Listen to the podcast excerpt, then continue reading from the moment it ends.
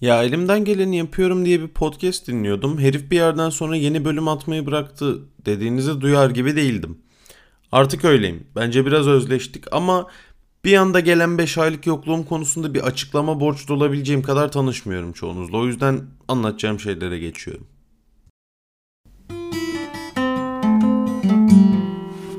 Elimden geleni yapıyorum. Ee, lisede bir kızdan çok hoşlanıyordum. Ama bu konuda hiç doğru düzgün konuşmamıştım onunla. Yani pasif agresiflikle aynı çalışma metotlarına sahiptim. Bir pasif romantizm modunda çalışıyordum. Ya bir ara Instagram hikayelerinden birine bir kitap sayfası attığını gördüm. Kitabın adını bulup alıp okumuştum. Eğer konuşursak muhabbet konusu olur diye. Sonra kızın bu kitabı ödev falan gibi bir sebepten okuduğunu öğrenmiştim. Kitap o sırada bayağı iyi gibi hissettirmişti ama şimdi dönüp bakınca çok da matah bir kitap olmadığını fark ettim. Ee, adını söyleyip kimseyi şey yapmak istemem, alındırmak istemem bu konuda. Ama hayatla olan ilişkimi de biraz bu şekilde düşünmeyi seviyorum. Mesela etrafımda bir şey gözlemliyorum. O durumun nasıl çalıştığını ve nasıl işlenebileceğini ezberliyorum. O konuda üstüme tanımayacağınız noktaya geliyorum. Ve Hayat olur da bu durumu karşıma çıkarırsa ne yapacağımdan emin olurum diye düşünüyorum. Sonra bu durumlardan biri veya birkaçı karşıma öyle bir şekilde çıkıyor ki o kadar şeyi öğrenip düşünmenin bir anlamı olmadığını fark ediyorum. Ya sanırım hayattan alabileceğim tek sabit ders de bu zaten. Yani bazı şeyleri önceden hazırlanamıyorsun. 20 milyon ihtimal düşünüyorsun. Hepsinde ne yapacağını netleştiriyorsun. Sonra Robert Downey Jr. gelip and I am Iron Man deyip parmağını şıklatıyor. O noktadan sonra her şeyini o duruma adapte olmak için harcıyorsun. Çünkü o anda da kalamazsın. Bir şekilde devam etmen gerekiyor. 20 milyon ihtimali ben boşuna mı düşündüm diye düşünüyorsun. Evet e, boşuna düşündün dediğinizi duyar gibiyim. Yani siz de haklısınız.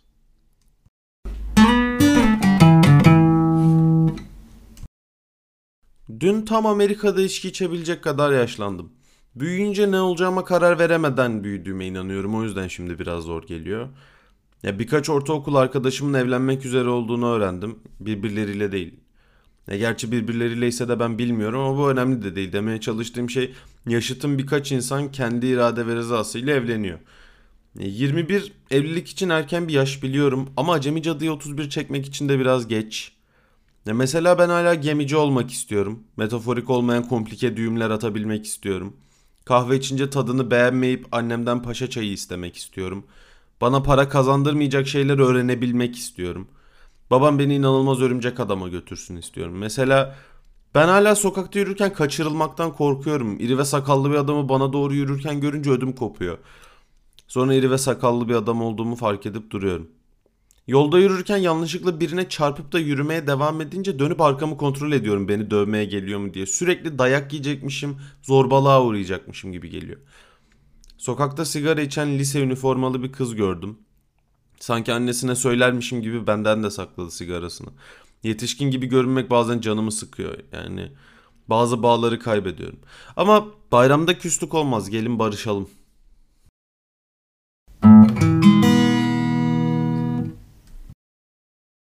Bayramda herkesi affedebilir miyiz diye merak ediyorum. Çeşitli savaş suçlarından dolayı aranan bir Sırp komutanın son savunması bu olabilir mi diye merak ediyorum duruşması bayrama denk gelirse. Mental sağlığım için verdiğim savaşta işlediğim suçlar için kendimi affedebilir miyim? Hangi noktada savunulabilir olmayı bırakıyoruz? İnsan ilişkilerini metaforik savaşlar gibi gören biri baştan kaybetmiştir demek için yeterince takipçim var mı? Sizden uzak olduğum sürede bir sürü şaka yaptım. Ee, siz hiçbirini duymadınız. Birçoğu çok komikti duysaydınız keşke. Ee, değişen şeylerden bahsetmek gerekirse mesela ben artık bilge bir adamım. Ee, inanmayanlar bana bir soru sorsun kolaylıkla cevap verdiğimi görecekler. Bir planım varmış gibi görünüyorum. Belki de dümdüz yürüyorum. Bilgelik insanların senin bilgi olup olmadığını anlayamamasıyla başlar gibi bilgece laflar ediyorum ve acemi cadıya 31 çekiyorum.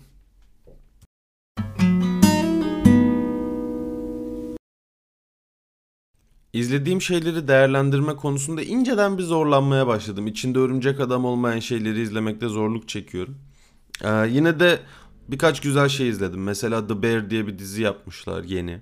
Yani Shameless'taki abi oynuyor. Dizi bayağı iyi bence. Senaryo, oyunculuklar, sinematografi çok yerinde. Yani sizi germek istediğinde geriyor, üzmek istediğinde üzüyor. Yani yakın zamanda çok daha popüler bir hal alıp çok daha başarılı olacağını düşünüyorum. Şimdilik sadece ilk sezonu var ama beni yakalamış durumda. Ee, Only Murders in the Building'e başladım. İkinci sezonundayım. Ee, cinayet gizem dizisi mantığını o klişe gerginlik olmadan vermeyi çok güzel başarmışlar. Gerçi Steve Martin'in elinden çıkması bunu tabii ki çok etkilemiş. Ya sanki bir aile komedisi izler gibi hissettiriyor ama bir yandan da ölüm, kan ve benzeri şeylerde gırla yani. Ee, bütünlüklü olarak bakacak olursak seyir keyfi de çok yüksek yani gizemler de gayet tadında. Sizi bir mevzuyu çözebilmek için 7000 bölüm sürüklemesi gereken diziler gibi değil. İzlerken çok da darlanmıyorsunuz. O yüzden ben gayet beğendim. Ee, Atlanta'nın son sezonunu izledim. Bazen bu diziyi anlamak için yeterince Afro-Amerikan olmadığımı hissediyorum. Hala çok iyi bir dizi olduğunu düşünüyorum. Afro-sürrealizm kafası inanılmaz hoşuma gidiyor. Ve biraz da deneysel bir sezonla bunu yaptıklarında ortaya gerçekten çok tatlı bir iş çıkmış bence. Gerçekten her şeyle çok beğendiğim bir dizi bu da. Yeni sezonu Eylül'de gelecekmiş. Üçüncü sezonu bu kadar bekledikten sonra yeni sezonu bu kadar hızlı vermelerini beklemiyordum. Hatta bu kadar beklememiz gerekirse diziden kopacağımı düşünüyordum. Beni kurtardılar yani. Doctor Strange in the Multiverse of Madness izledim. Çok kötü hikaye, çok iyi görsellik. Bu film hakkında daha fazla konuşmamı hak etmiyor ki ben Marvel'ın umrunda bile olmayacak bir adamım. Onu bile hak etmiyor yani. Ee, o yüzden sıradaki segmente geçiyorum.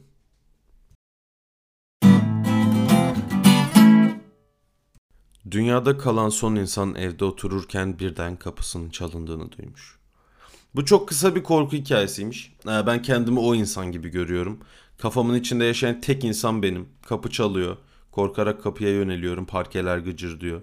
Elimi kapının kulbuna atıyorum ve kapıyı yavaşça açıyorum korkarak. Big Mac siparişim gelmiş. Başkasının gelebileceğine de zerre inanmıyorum zaten. Ya bunu bunun kendini beğenmiş şekilde duyulmasını istemem ama bana kimse benim gibi düşünmüyormuş gibi geliyor.